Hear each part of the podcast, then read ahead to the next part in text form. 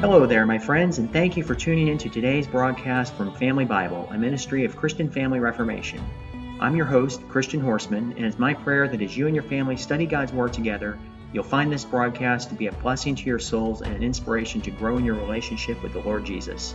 So, without any further delay, let's get started.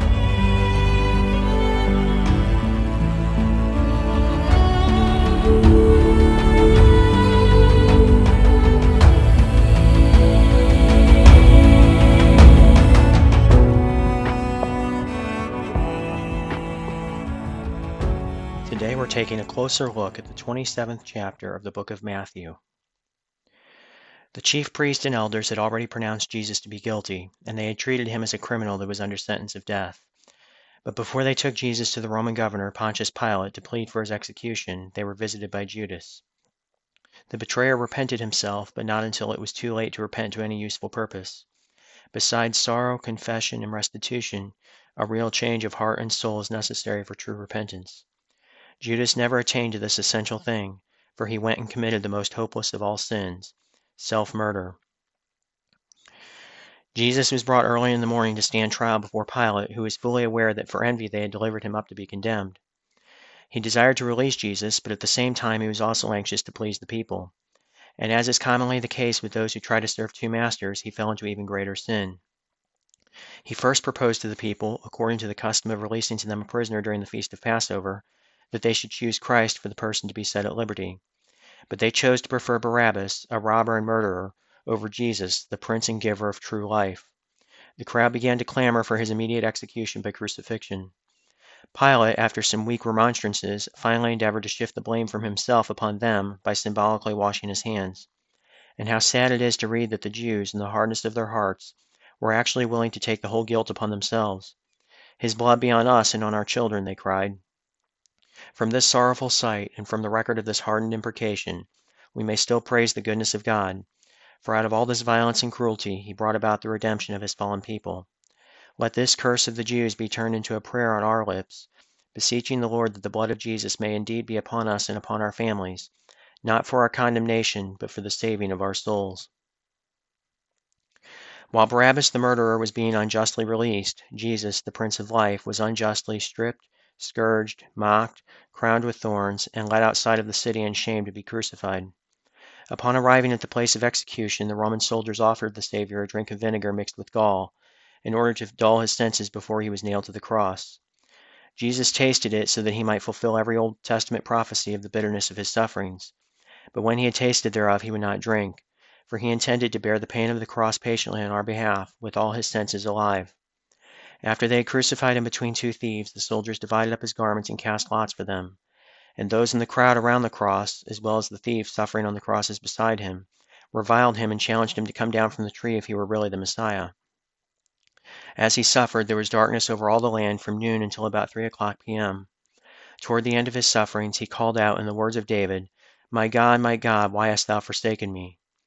What amazing love he had for us that in order to take the full punishment that was due to us for our sins, he endured his own Father's turning away from him in his hours of pain and shame, so that we might never be able to justly say that we have been forsaken by God.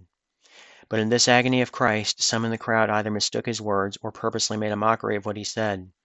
And in response to his cry of painful thirst, instead of a bit of cooling water, someone offered him a spongeful of vinegar to drink, which would have added more torture to his parched tongue and lips.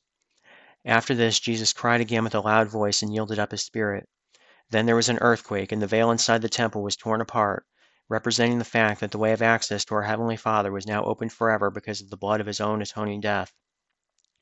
In other words, the Holy of Holies was no longer restricted from being entered by the common person.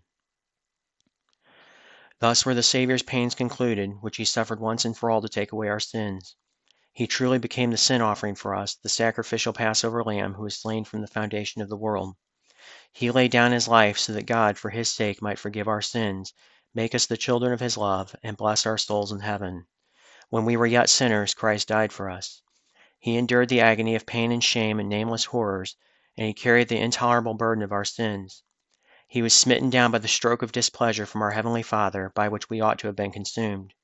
Christ crucified is the foundation of our hope, and when we ourselves are called to endure affliction, we may rest assured that it is the gift of God's love, as well as the mark of our being his sons and daughters by the adoption of grace. After the Savior's death, a wealthy man named Joseph of Arimathea went to Pilate and begged the body of Jesus so that he might show it proper respect with an honorable burial. He wrapped it in a clean linen cloth and laid it in his own new tomb, which he had hewn out in the rock. But Jesus' enemies were not satisfied to merely see him dead. In order to prevent any pretended resurrection, they obtained a guard and sealed the very stone that covered the entrance of the tomb. And this concludes our study today in the 27th chapter of the book of Matthew.